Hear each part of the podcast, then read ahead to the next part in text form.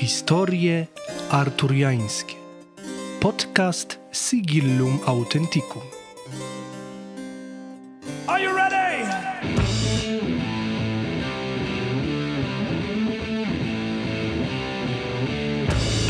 Opowiadam i rozmawiam o takiej historii, która interesuje mnie najbardziej.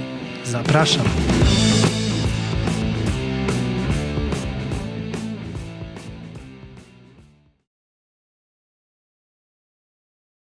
To jest kolejny odcinek historii arturiańskich, a dzisiaj, dzisiaj chciałbym porozmawiać na temat y, serialu 1670. Jest taki serial na Netflixie, na, na platformie Netflix, który możecie zobaczyć. I jest to na pewno ciekawy serial i uznałem, że można na ten temat porozmawiać, a jeżeli mam porozmawiać na temat tego serialu, no to wypadałoby mieć tutaj historyka, który zajmuje się XVII wiekiem i bardzo miło mi jest powitać tutaj doktora Zbigniewa Hunderta, który jest historykiem epoki sowieckiego, jest związany z Uniwersytetem Warszawskim i Zamkiem Królewskim e, w Warszawie. No i jest właśnie historykiem XVII wieku. Witam cię serdecznie. Cześć, witam. Dzień dobry, witam wszystkich słuchaczy. No właśnie, powiedz mi, czy już miałeś okazję zobaczyć najnowszą produkcję e, właśnie serialową 1670? Jeżeli tak, to jakie ono na ciebie jako historyku wywarło wrażenie? Znaczy boję się, że teraz zachowam się jak typowy, typowy kanapowy oglądacz, to znaczy, że powiem, że nie obejrzałem, to się wypowiem. Na takiej zasadzie zacząłem go oglądać, obejrzałem pierwszy odcinek, no i tak jak miałem swoje obawy pewne podczas, y, gdy oglądałem trailery i że ten sposób, ten, ten humor mi nie za bardzo leżał i rzeczywiście nie za bardzo mi to odpowiadało. Chciałem skończyć ten serial, ale teraz trochę, no po prostu szukam wymówek, wolę inne rzeczy robić niż, niż go oglądać. Może w końcu mi się uda to zrobić. No aczkolwiek śledzę bacznie różną dyskusję ludzi na temat tego serialu. E, bo ta dyskusja jest bardzo burzliwa, zresztą ten serial jest świetnie promowany i też generalnie gratuluję twórcom tego serialu, że on zdobył takie, takie uznanie, taki szeroki odbiór, bo trochę to chyba wchodzi w tą znaną zasadę mm, e, no, tą znaną zasadę w świecie show biznesu, że nieważne co mówią, tylko ważne, żeby mówili. I rzeczywiście o tym serialu mówi się bardzo dużo.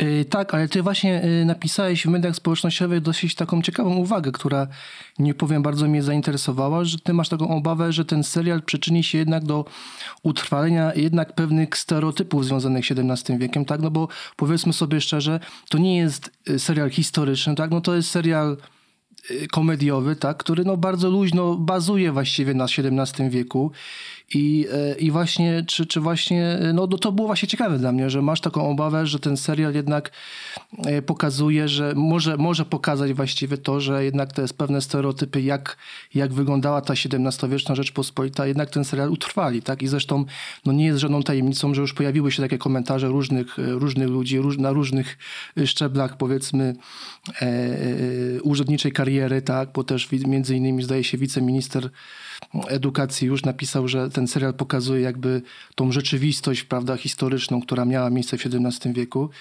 I jakbyś coś mógł więcej na ten temat powiedzieć, bo myślę, że tutaj yy, masz sporo do powiedzenia, jeżeli chodzi o, o te swoje obawy. Znaczy tak, no przede wszystkim nawet ten post, pod którym komentowałem, to już yy, mniej więcej jest ziszczeniem tych obaw. Mianowicie ten wpis, już nie pamiętam autora tego wpisu, który udostępniałeś przy swoim znanym hashtagu Stopionuszą historii, e, że ktoś, kto obejrzał ten film, potwierdziło tylko, że polskie zawszaństwo i takie zacofanie szlacheckie, które gdzieś tam było w mm, przeświadczenie o występowaniu takich zależności, które gdzieś tam się wyrobiło przez lata i edukacji szkolnej, i własnych obserwacji, ten serial tylko utwierdza teraz oglądającemu i że te rzeczy wyśmiewane w tym filmie, które widać, że wyśmiewane są też wartości, które zresztą no, sama nawet prawa strona, która tych wartości broni, to sposób w jaki oni bronią te wartości, to też je wyśmiewa, więc to też e, jest dostrzegalne przez inną stronę sceny politycznej, czy też inne mm, ludzi o, o, innych poglądach i też z tego nie szydzić, ale właśnie takie znajdowanie paraleli między XVII-wiecznym zacofaniem, XVII-wiecznymi takimi postawami e, niekoniecznie uznawanymi za postawy, za, post, za postawy no, z szerokim myśleniem powszechnym, czy no, takie wąskie perspektywicznie bardzo, że będą bardzo szybko będą kojarzone właśnie z takimi współczesnymi postawami ludzi, y, którym się przypina łatkę konserwy, więc też y, z tego mniej więcej te obawy wynikają, że będą takie bardzo łatwe, łatwe uproszczenia. No nie wiem, ja jeszcze czekam na głos tutaj y, polskiej noblistki, która kiedyś, kiedyś w programie u Tomasza Rixa, jak dobrze, jeżeli dobrze pamiętam jeszcze, gdzie ona mówiła wprost o polskim mm, kolonializmie na terenach Ukrainy, gdzie jednoznacznie tak ten cały proces zasiedlania e, no, postawiła taki znak równości z tym na przykład, co się działo w Ameryce Północnej i z, z niewolnictwem, które tam występowało, a które no, na terenach Polsko-Litewskiej Rzeczypospolitej, no jednak ten proces nie może być postawiony znak, znak równości w tym procesie. Więc też czekam, jak, jakie będzie jej zdanie, bo jeżeli, bo jeżeli ona akurat poda przykład serial 1670 jako utwierdzająca ją w tym przekonaniu, o, czy, czy, czy no, no rozumiesz. Tak. Tak, no to jest, tak, no to jest jakby odbiór tego serialu jest rzeczywiście bardzo szeroki i wywołuje on Y, bardzo skrajne, skrajne emo, emocje. No my tutaj na pewno nie, nie, nie chciałbym, żeby, żeby ten nasz podcast został odebrany jako coś, że my tutaj, prawda, dwóch historyków się, się spotkało i będziemy wytykać tutaj błędy y, jakieś historyczne, tak, jakieś nieścisłości, bo jakby to nie jest ten cel, ale no, wydaje... nie ma co wytykać, no bo wiadomo, że.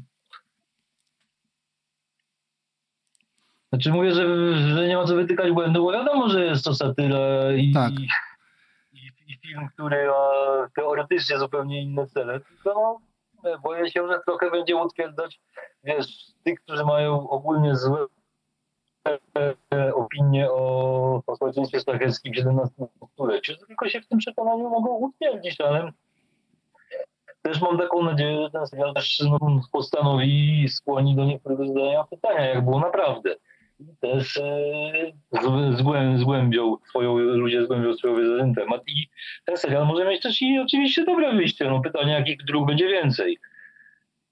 Już czas pokaże. No właśnie, ale właśnie gdybyśmy mogli y, zamienić jakby sukces tego, tego filmu, tego, tego serialu właśnie też na taką warstwę popularyzacji historii XVII wieku, właśnie tytuł serialu 1670 E, jakbyś mógł powiedzieć parę słów, e, jak właśnie wyglądało, jaki był stan państwa, jak, jak wyglądała Rzeczpospolita na rok 1670? Co się wtedy w ogóle działo w Rzeczpospolitej? To jest, to jest generalnie, powiedział, że nawet na, cało, na całodzienny wykład. Sam rok 1670, ponieważ jest to bardzo specyficzny rok, tak trochę cytując klasykiem w tym przypadku, jest to nieco, jest to kilka miesięcy od wstąpienia na tron króla Michała, który jest pierwszym spadkobiercą wazów na tronie. Sytuacja w Rzeczypospolitej do stabilnych nie należy, ponieważ pod koniec 1969 roku pierwszy raz w historii doszło do zerwania Sejmu koronacyjnego i wskutek tego, żeby rozwiązać część e, cały czas nierozwiązanych problemów, o których też można by to mówić było godzinami, zwołano Sejm nadzwyczajny na marzec 1670 roku. Sejm również został zerwany, tu już nie mamy żadnych wątpliwości, bo ile jeszcze w przypadku Sejmu koronacyjnego e, nie ma bezpośrednich dowodów, że zerwała to kształtująca się wówczas opozycja. W roku 70 pierwszy Sejm został już zerwany przez opozycję i to nie ulega e, najmniejszej, najmniejszej wątpliwości. Następnie rozpętała się w kraju taka bardzo ostra nagonka przeciwko opozycji, czego skutkiem były sejmiki relacyjne w maju 1670 roku, e, gdzie krew się polała na przykład w tym naczelniku szwedzkim województw poznańskiego i kaliskiego, gdzie ciężko raniony został Krzysztof Grzymutowski, kasztelan poznański, znany skądinąd ze słynnego bądź niesłynnego traktatu Grzymutowskiego. E, generalnie rok 1670 kojarzy mi się z bardzo rozpolitykowanym rokiem ponieważ w wyniku całej tej walki z opozycją, której celem była de facto detronizacja króla Michała i osadzenia na tronie upatrzonego przez siebie kandydata francuskiego, zresztą też w 1670 roku go upatrzyli, to tym kandydatem ma być. E, kojarzy mi się też z tym, że odbył się drugi Sejm. We wrześniu 1670 roku został pozytywnie zakończony jako pierwszy i tylko jeden z dwóch sześciu Sejmów ze czasów króla Michała, które skończyły się uchwaleniem konstytucji. A to głównie z tej przyczyny, że udało się maksymalnie zmobilizować królewskich popleczników na większości sejmików koronnych i też litewskich.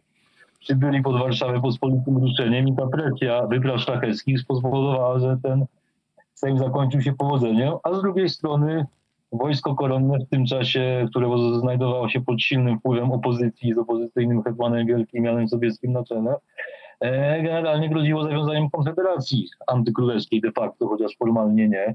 Więc to był rok pełny wrzenia m, mm, takiego politycznego, co miało duże e, przełożenie na prowincję. Zresztą fakt jest też taki, że od od czasów roku od 65 roku, to właściwie rok w rok, do roku 1672 szlachta zjeżdżała się na pospolite ruszenie. I to było pospolite ruszenie, które często było zwoływane, za, przy, którego zwołanie wynikało z działalności lokalnych aktywistów, którzy byli bardzo uświadomieni politycznie.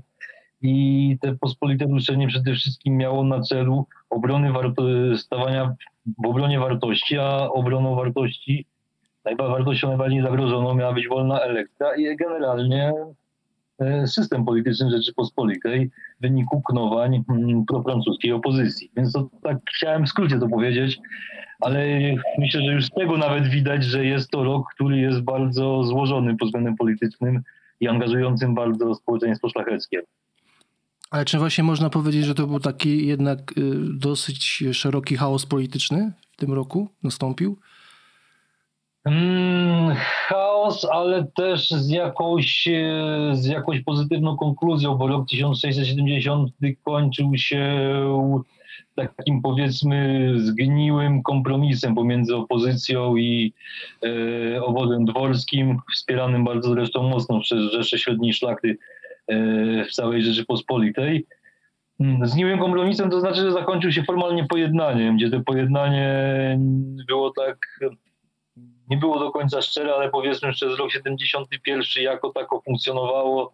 Dopiero na początku 72 znowu ten konflikt polityczny rozgorzał na dobre od nowa, ale powiedzmy, że rok 70 jeszcze kończył się jakoś, tak może cytując tytułem Gwiezdnych Wojen, taką nową nadzieją. Mhm na, po... na, na, pewną stabilizację polityczną wewnątrz Rzeczypospolitej. Tak, a y, w tym roku były jakieś toczone wojny? Jak, jak, jak to właśnie wyglądało? No bo to jest w sumie też, co zresztą bardzo w serialu też jest bardzo mocno podkreślone, ten jakby taka trauma po potopie szwedzkim. I właśnie tutaj chciałem zapytać, jak to właściwie wyglądało wtedy po tych, tych, tych latach. Czy jakieś wojny były wtedy jeszcze to, toczone? Jak to właśnie wyglądało? Znaczy jest to okres, tak bym powiedział, jest to okres pokoju, ponieważ od 1667 roku po podpisaniu rozejmu Andruszowskiego, a potem po ugodzie z kozakami Doroszenki jesienią 67 roku Rzeczpospolita formalnie ciszyła się pokojem. Faktycznie było nieco inaczej, ponieważ Doroszenko już pod koniec 1669 roku poddał się pod protekcję e, Porty Otomańskiej a Porta właśnie zakończyła prowadzenie wojny z, z Kandią, znaczy z Wenecją, zdobywając twierdzę w Kandii.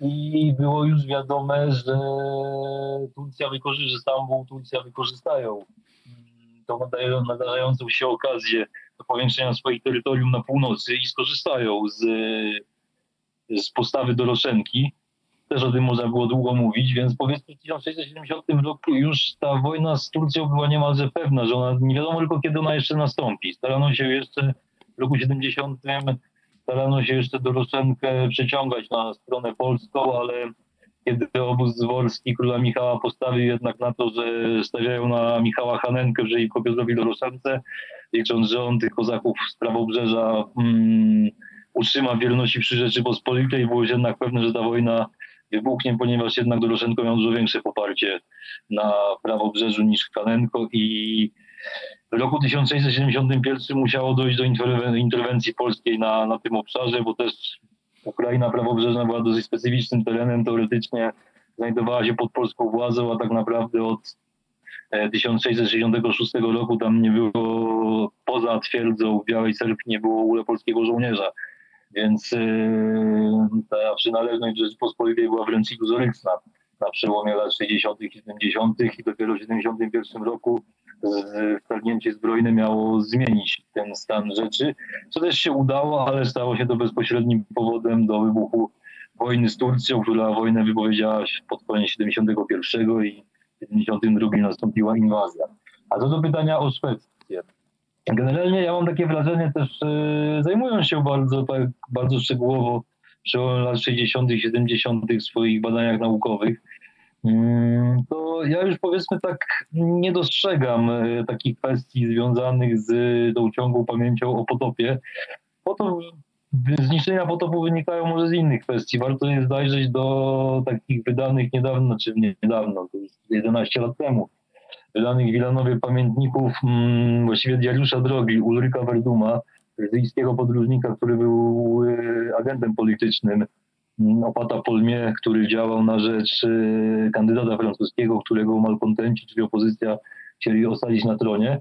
I tenże Verdum, mm, przemierzając przez Rzeczpospolitą, e, bardzo szczegółowo opisywał stan miast i wsi i trzeba przyznać, że rzeczywiście z tych pamiętników, czy właściwie z tego diariusza wynika no, taki no, obraz nędzy i rozpaczy, mówiąc kolokwialnie, jeżeli chodzi o, o infrastrukturę, o miasta, o, o drogi, że jednak to zniszczenie jest bardzo mocno dostrzegalne. To też pamiętajmy, że w trakcie potopu szwedzkiego zespoły najbardziej najazd szwedzki doświadczyły te tereny etnicznie polskie, czyli powiedzmy czyli wielko, województwa wielkopolskie, e, Mazowsze, generalnie część e, no, Małopolski właściwej, ale już powiedzmy inne wspomnienia będą mieli na temat tego obszaru, szlachta czerwonoruska na przykład, około Lwów, Przemyśl, będą już powiedzmy mieli inne wspomnienia. Może Przemyśl jeszcze nie, bo akurat Szwedzi tam dotarli, ale inne obszary Rzeczypospolitej, no Litwini, którzy generalnie byli poddani chyba jeszcze gorszym e, restrykcjom, kiedy właściwie większa część kraju przez kilka lat była okupowana przez e, państwo moskiewskie. Mm, generalnie widać jest te zniszczenia, zniszczenia szwedzkie, ale też mam takie wrażenie chyba, że w społeczeństwie, które od czasu zakończenia mm, wojny ze Szwecją w 1660 roku, to miało jeszcze tak dużo innych wrażeń, mówiąc w cudzysłowie do roku 70, że już gdzieś ta pamięć o tej wojnie szwedzkiej tak zwolna się odsuwała. Też prawda jest taka, że w bardzo wielu nadaniach urzędów często się używa tego argumentu, że za, za odbycie wojen szwedzkich, nawet urzędów pilnych oczywiście. Też teraz mam już takie wrażenie, że to stało się taką chyba formułą kancelaryjną, po prostu z urzędu. Dawano, że ktoś w wojnach szwedzkich brał udział, tego jeden urząd należy, ale generalnie no gdzieś, gdzieś powiedzmy tą pamięć jest cały czas widać. Nie mam wrażenie, że chyba bardziej większe spustoszenie i też takie społeczne i mentalne chyba wyrządziła wojna szwedzka na początku XVIII wieku. Ale to też myślę, że temat na, na odrębne zastanowienie się. No ale gdzieś powiedzmy my, jako polskie społeczeństwo obecnie jesteśmy ciągle przeświadczeni po edukacji szkolnej o tym, o tym potopie szwedzkim, no ciągle mamy go też przed, przed oczami, ciągle kojarzymy go z, z obroną Częstochowy, która też przecież jako synonim weszła do codziennego języka nawet i przy w nomenklaturze sportowej, przy obronie bramki, więc też y, gdzieś powiedzmy podświadomie ten fotbal szwedzki jest zawsze gdzieś dla nas taki istotny. Tak przynajmniej ja mam takie wrażenie. Czyli Dlatego na... też w tym serialu musiał być Musiało być do niego, musiało być do niego nawiązanie. Yy, tak, bo właśnie tutaj w serialu też, też można tutaj pokazać, że yy, no jest jakby pokazana taka właśnie nienawiść do tych Szwedów, tak, że na przykład jak tylko Szwedzi są wspominani, no to właśnie ci szlachcice e, zaczynają pluć, tak, tak z taką pogardą, więc e, te, takie, takie, takie są sceny właśnie. Ale mhm. jakbyśmy może mogli wrócić trochę do jakby tej istoty, jak to zostało zresztą nazwane tak fajnie w serialu, do święta demokracji, tak, czyli do liberum veto, no bo jest taka scena, e, prawda, sejmiku ziemskiego, kiedy właśnie szlachcice przyjeżdżają, mają uchwalić podwyższenie podatków, no i jeden z, z posłów właśnie, czyli Y, czyli no, Jan, Jan, słynny Jan Paweł, tak, e, sprzeciwia się, tak? No i to jest to właśnie święto demokracji, że jeden się sprzeciwił, czyli liberum veto i, e, i nie, ma, nie ma jakby uchwały, nie ma, nie ma nowych podatków, Sejm został zerwany. No i właśnie chciałem zapytać, czy to tak, tak rzeczywiście wyglądało, tak? Czy, czy na, tym, na tych sejmikach faktycznie też można było...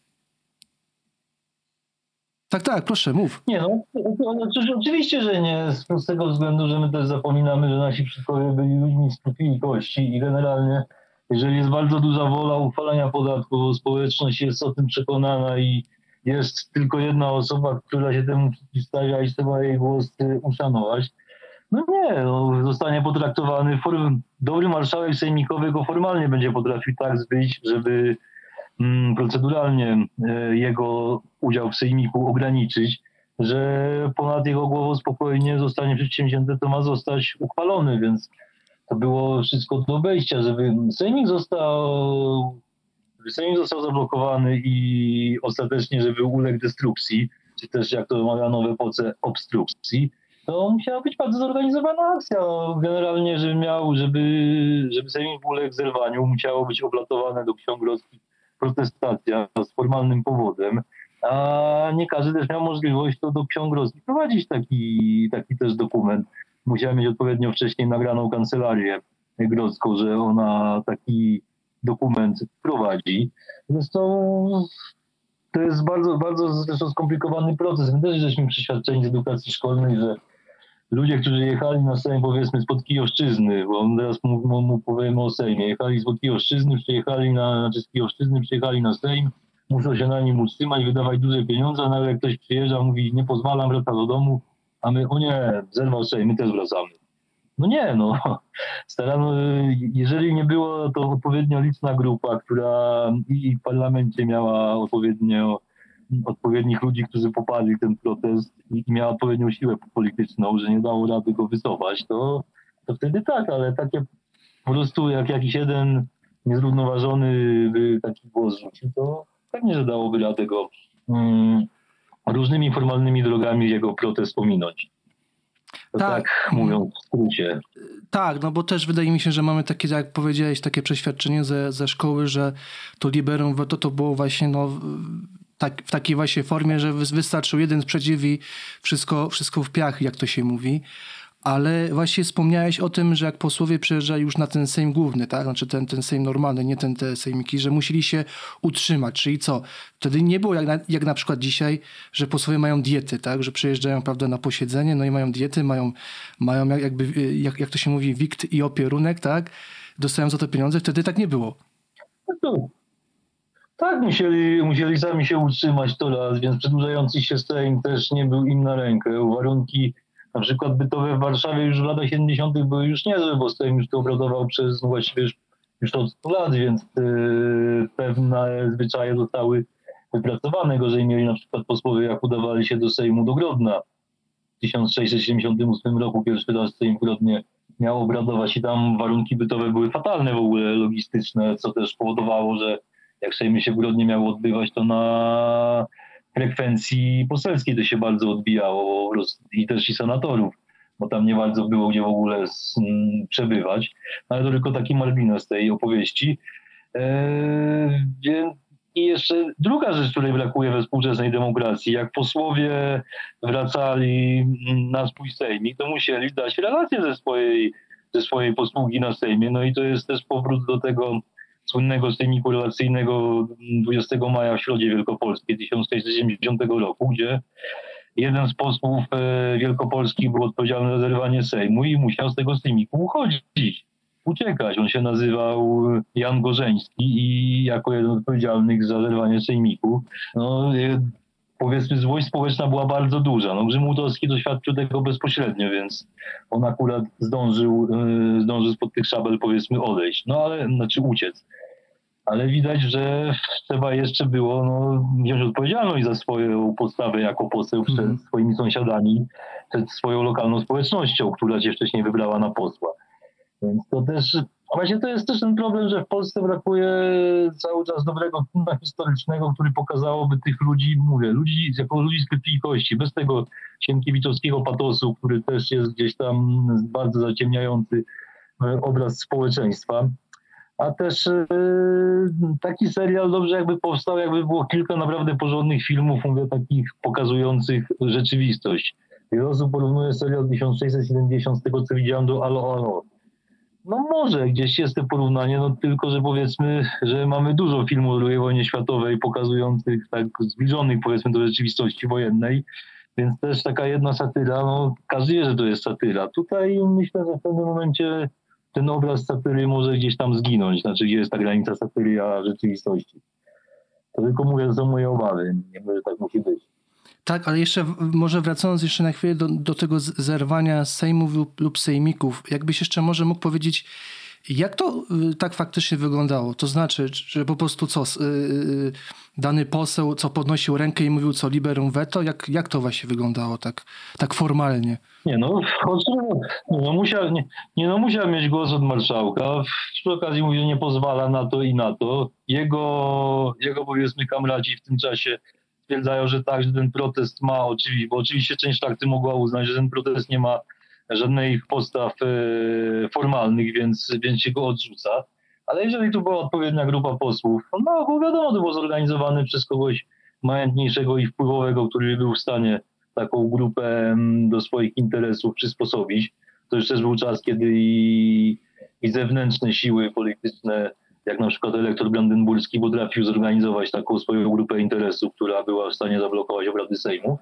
Więc y, oni tutaj oni tutaj twierdzili, że ci protestujący, że póki się tego nie zrobi, oni opuszczają Izbę Poselską. Izba Poselska w tym momencie jest w stanie pasywnym. Oni idą złożyć protest, że ten protest miał y, miał, jak to się mówi, miał moc prawną, musiał być wpisany do ksiąg grodzkich. Na ogół w Warszawie czy w miejscu zdejmowania tych protestów nie wpisywano. Już w XVIII wieku to w ogóle to, to było dziesiątki kilometrów te urzędy grodzkie były nagrane, żeby do nich wjeżdżać i, przy, i wpisywać tą e, protestację, której potem dowód na wpis, dostarczy, że została wpisana, dostarczano do, do sejmujących. No i potem co dalej się działo? Bo często to też był element takiej y, gry sejmowej, że, że ten straszenie protestem to chodziło o to, żeby po prostu było większe ustępstwo innych posłów na, na daną sprawę jakiejś lokalnej społeczności. Więc, y, więc, oni, więc się z nimi rozmawiało, negocjowało i oni się z tego protestu wycofywali. I Izba wracała do, do pracy w tym stanie aktywnym, kiedy mogła, kiedy mogła kolejne uchwały sejmowe mm, przygotowywać i nad nimi pracować. E, a jeżeli zależało komuś tylko i wyłącznie na zerwaniu Sejmu, to posłowie wychodzili, potem jak chciano ich sprowadzić na, do Izby Poselskiej, a ich powiedzmy już nie było, bo gdzieś ukradkiem się wymknęli, więc, więc e, zgodnie z zasadą staropolskiego parlamentaryzmu i tej jednomyślności, skoro posłów już tych nie ma, czyli zgłosili protest, no to znaczy, że no nie osiągniemy w tym momencie jednomyślności Sejm musi ulec no, rozerwaniu, nie może uchwalić konstytucji. To był duży problem, bo starano się też e, jakoś, w jakiś sposób mm, to obejść, że jeżeli uda się e, jakieś konstytucje już spisać i uchwalić, a Sejm zostanie zerwany, to żeby chociaż one miały moc prawną, a w praktyce jednak nie, no, nie zrobiono tego nigdy, że nawet jak Sejm po tych wielu e, tygodniach pracy już miał ponad 100 konstytucji napisanych, i na które były zgoda i Sejm uległ zerwaniu, to i te konstytucje, czyli uchwały sejmowe nie wchodziły w życie. I to był duży właśnie problem polskiego parlamentaryzmu, którego nie potrafiono, e, nie potrafiono z nim sobie poradzić. Też nie chciało, też wiele grup nie chciało, żeby z nim tym problemem sobie poradzono. Grup interesu oczywiście, które widziały, że dzięki temu mają większy wpływ na sytuację wewnętrzną. Yy, tak, no w serialu też są pokazane różne takie, można powiedzieć, stosunki społeczne między różnymi scenami, tak, no między innymi szlachta, między szlachta mieszczanie, szlachta chłopi. I teraz jakbyś może mógł powiedzieć, czy faktycznie yy, były takie sytuacje, że szlachta podejmowała jakąś współpracę z, na przykład z mieszczanami, ponieważ no w serialu jest to tak pokazane, że dany szlachcic y, wszedł w jakieś tam kontakty handlowe, czy, interes, czy jakieś takie interesy z mieszczaninem, no i rzekomo y, właśnie y, król Michał Korybut Wiśniowiecki miał wydać jakiś dekret, który miał być związany z konfiskatą majątków szlacheckich y, tych szlachciców, którzy mieli właśnie podjąć taką współpracę z mieszczanami. Czy to w ogóle było coś takiego, czy w ogóle coś takiego faktycznie, faktycznie miało, miało miejsce w rzeczywistości? No, pamiętajmy, Rzeczpospolita, Rzeczpospolita jak to y, nie rządem, tylko prawem i obyczajem stała co jest tu chyba najistotniejsze, czyli bez, y, bez wyroku sądowego taka rzecz raczej była nie do pomyślenia, żeby król mógł pozwalać kogoś szlachectwa samym dekretem, tylko to tu jednak była ku temu dosyć długa droga. Powiem tak, mm, te przypadki, tych przypadków jest tak dużo i one są tak indywidualne, że trudno jest ten jeden wspólny mianownik tutaj w tym momencie, w tym momencie wyznaczyć. Na pewno były różne międzystanowe kontakty, relacje. Zresztą stan szlachecki nie był stanem tak naprawdę w Polsce zamkniętym. Nie było żadnej heroldii, która by kontrolowała mm, ograniczoność tego stanu. Zresztą bardziej przedsiębiorczy ludzie z niższych stanów społecznych potrafili wniknąć w stan szlachecki, dorobić sobie odpowiednią historię. So, no znamy przecież Waleriana Nekandę Trepkę śledzącego E, takie przypadki i tych przypadków było bardzo dużo. Zresztą druga połowa XVII wieku to też jest okres bardzo wielu nadań szlachectwa ludziom z niższych stanów społecznych, którzy byli zasłużeni przez okres wojenny. A to też był często jeden z dużych, jeden z głównych sposobów na wniknięcie do stanu szlacheckiego w sposób legalny. Szlachta starała się to ograniczać. No ale tak do meritum, jeżeli chodzi o główne pytania główne pytanie. Ja na ten moment z tego okresu nie kojarzę, żeby, żeby były podobne sprawy o pozbawienie szlachectwa za kontakty tego typu handlowe z innymi, z innymi z przedstawicielami innego stanu.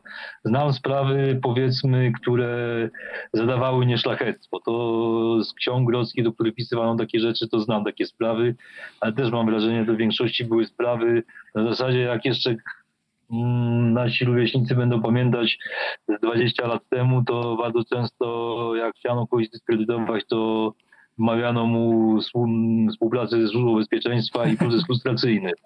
Więc to, to jest też, mam, mam czasami wrażenie, że to jest podobna tutaj metoda niż szlachectwo, to po prostu taka lustracja, która no, dużo złej, dużo złej znaczy napsuła dużo krwi, gdzie potem na końcu się okazało, że jest niewinny, ale już pomówienie swoje zrobiło. Więc to jest, yy, myślę, że jakaś tam paralela, jeżeli już mam też szukać jakichś do współczesności nawiązań. To mówię, to tak, ja nie kojarzę takich rzeczy, żeby, żeby tracić szlachectwo z takiego powodu, kontaktów handlowych z innymi stanami. Ale to też nie znaczy, ja muszę wszystkie rzeczy wiedzieć, bo... Tak. tak. A słuchaj, y, tak jeszcze odnośnie obyczajów kultury, kultury, kultury szlacheckiej, bo jest też taka pewna scena, która myślę jest bardzo śmieszna i, i taka bardzo humorystyczna, ale czy ty kojarzysz, żeby na przykład dochodziło do takich sytuacji, żeby szlachcice mierzyli sobie kutasy? I od razu wyjaśnię, nie chodzi mi oczywiście o przyrodzenie, tylko oczywiście no, wtedy no, chodziło o te takie e, kolorowe... No, pompony, tak. Tak, pompony, właśnie frędzle. No i właśnie tam jest taka właśnie pokazana scena, że y, kto ma, kto ma naj, największego, tak? E, czy, czy nam naj, najdłuższego? No, czy w ogóle coś takiego dochodziło do takiej sytuacji? Nie, no pewnie, że nie. To akurat wiadomo, że dla nas jest to, jest to rzecz zabawna, no bo siłą rzeczy musi być to e, nawiązanie do współczesności. E, każdy przerabiał pana Tadeusza w pierwszej klasie gimnazjum bądź w siódmej, w zależności kto jakim jest wieku. No, a to jest akurat wiek do dojrzewania, więc jak się, jak się przerabiało tą księgę, gdzie był opis Gerwazego i że przy pasie miał, nie pamiętam już ile tych kutasów, no to wiadomo, że zaraz w łapkach było dużo śmiechu, bo tak. nikt tego z pomponami nie kojarzy i tutaj też to musiało być do tego, po prostu do tego nawiązania, że niektóre terminy no, zmieniają znaczenie przez, przez wieki. Jest taka, jest taka wieś e, obecnie w województwie mazowieckim, to jest historyczne Podlasie, tam w sąsiedztwie z wsi, której mój ojciec pochodzi. I ona się nazywa obecnie, jak się nie mylę, Poniatowo, no ale nazwę niedawno dopiero taką uzyskało, bo jeszcze kilkadziesiąt lat temu to były kutaski. No a zmienili tą nazwę miejscowości ze względu na to, że za bardzo obraźliwa. Teraz się kojarzy już tak. wyłącznie jednoznacznie, tak? No. Ale kiedy ta wieś tak była nazwana, to raczej nikomu się nie kojarzyło to z męskim przyrodzeniem, więc zupełnie, zupełnie na odwrót. Y, tak, ale właśnie gdybyś może jeszcze tak na, na zakończenie y, powiedzmy, że ktoś chciałby poznać tą historię rzeczywistą, to co historycy badają, to jakie byś książki polecił odnośnie XVII wieku? Te bardziej naukowe, mo, może bardziej popularno-naukowe, co byś właśnie mógł polecić słuchającym nas? A, właśnie naukowych książek XVII wieku to multum rzeczy. No może tak, powiem z mojego podwórka i też trochę z autopromocją ostatnio udało nam się wydać taką pracę zbiorową w Zamku Królewskim poświęconą królowi Michałowi, więc jest to akurat y, książka dotycząca bezpośrednio okresu, który, no, który zahacza mm, tutaj rzeczony serial. Jest to książka, która ma właśnie taką formę mm, biografii w układzie problemowym, a też e, wiele rzeczy podsumowuje dotychczasowego dorobku e, historycznego, więc myślę, że i też jest tak podana w taki sposób strawny dla, dla odbiorców, też z kolorowymi ilustracjami, też nie przeładowana aparatem krytycznym, więc myślę, że można by było też i ją zobaczyć, czy mm, jest dosyć duża gama problemów jest tam poruszona, też i, kwestie kulturalne, obyczajowe, między innymi o pobożności XVII-wiecznej. Więc e, trochę myślę, że może być takim w miarę przewodnikiem po tym, akurat po tym, co się pokazuje w serialu. A tak generalnie książek historycznych wychodzi dużo, tylko brak jest ciągle niestety właśnie dobrych książek popularyzujących, które, no, które wychodzą do do, o, do społeczności, takiej szerszej spo- społeczności. Najlepsze syntezo historii Polski, które mogą być i naukowe, ale też i strawne dla kogoś, kto nie jest zawodowym historykiem. Napisali Anglocasi, no i na razie jest tak, Robert Frost, Dzieje Unii Polsko-Litewskiej, kończy na razie na XVI wieku, a Richard Butterwick, e, Światło i Płomień, no traktuje o upadku Rzeczypospolitej, więc jeszcze na razie nie mamy takiej bardzo dobrej syntezy mm, dotyczącej samego XVII wieku z ostatnich lat, która by się bardzo przydała, ale Robert Frost wiem, że przygotowuje drugi tom dziejów Unii Mhm. Polsko-Litewskiej, więc, więc pewnie w, w końcu się to ukaże. Bo To tak mi, na szybko. tak, bo mi się jeszcze z XVII wiekiem no, kojarzy Zbigniew Wójcik, tak? A chodzi o historię powszechną. Tak. Powiem tak, że jeżeli historię powszechną, może historię Polski z podręczników akademickim, to chyba ja jeszcze jak byłem akademikiem, to zawsze polecałem, e, znaczy pracownikiem dydaktycznym, to zawsze polecałem jednak e, historię Polski Mariusza Markiewicza, czyli twoja Tak stajnia Uniwersytetu Jagiellonki, Tak jest. o świętej pamięci Mariusza Markiewicza niestety Tak. od kilku lat. Mm, Rzeczywiście jest to najbardziej strawnie napisany dla takiego dwudziestoletniego odbiorcy podręcznik do historii Polski jest w miarę, że rzeczywiście du- dużo problemów też takich gospodarczych, społecznych e, w fajny sposób i strawny e, studentowi historii podaje, ale też niekoniecznie studentowi historii, tylko osobie zainteresowanej tym okresem, ale też już no, mającej też jakieś przynajmniej podstawy wiedzy, bo to też trzeba oczywiście mieć. Więc to jak najbardziej i myślę, że cały czas tą książkę jest warto, mm, warto do niej zaglądać, żeby przynajmniej pewne podstawowe fakty i zależności i procesy poznawać z tej epoki. No tak, tak. Ja, ja też jakby najbardziej, e, jak, jak, jak najbardziej polecam podręcznik profesora Markiewicza, zwłaszcza, że też miałem okazję poznać profesora, miałem z nim wykład, więc wiem, jakim był człowiekiem i w jaki sposób też bardzo fajny i prosty tłumaczył poszczególne e, zagadnienia. No więc co, Zbyszku, ja myślę, że e, po, myślę, że możemy polecić, no jeżeli ktoś e, chce spędzić fajny wieczór, więc zachęcamy do zobaczenia tego, tego serialu z tym zastrzeżeniem, że musimy pamiętać, że to jednak jest jakaś konwencja i e, ona nie do końca musi zawsze odpowiadać e, faktom historycznym. E, Więc bardzo Ci dziękuję, Zbyszku, za, za to spotkanie i mam nadzieję do zobaczenia Ja wkrótce. też mam tu. No ja też obiecuję, że nadrobię i obejrzę ten serial cały i żeby móc y, o nim lepiej się też wypowiadać.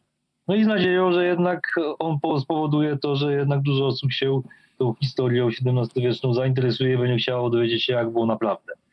E, e, Również dziękuję za rozmowę, no i też dziękuję wszystkim tym, którzy trwają do końca tego podcastu i go wysłuchają. Tak, to ja e, jeszcze tylko dodam, że jakby ktoś chciał tutaj XVII wiek, to ja tu odsyłam od razu do, do Zbyszka.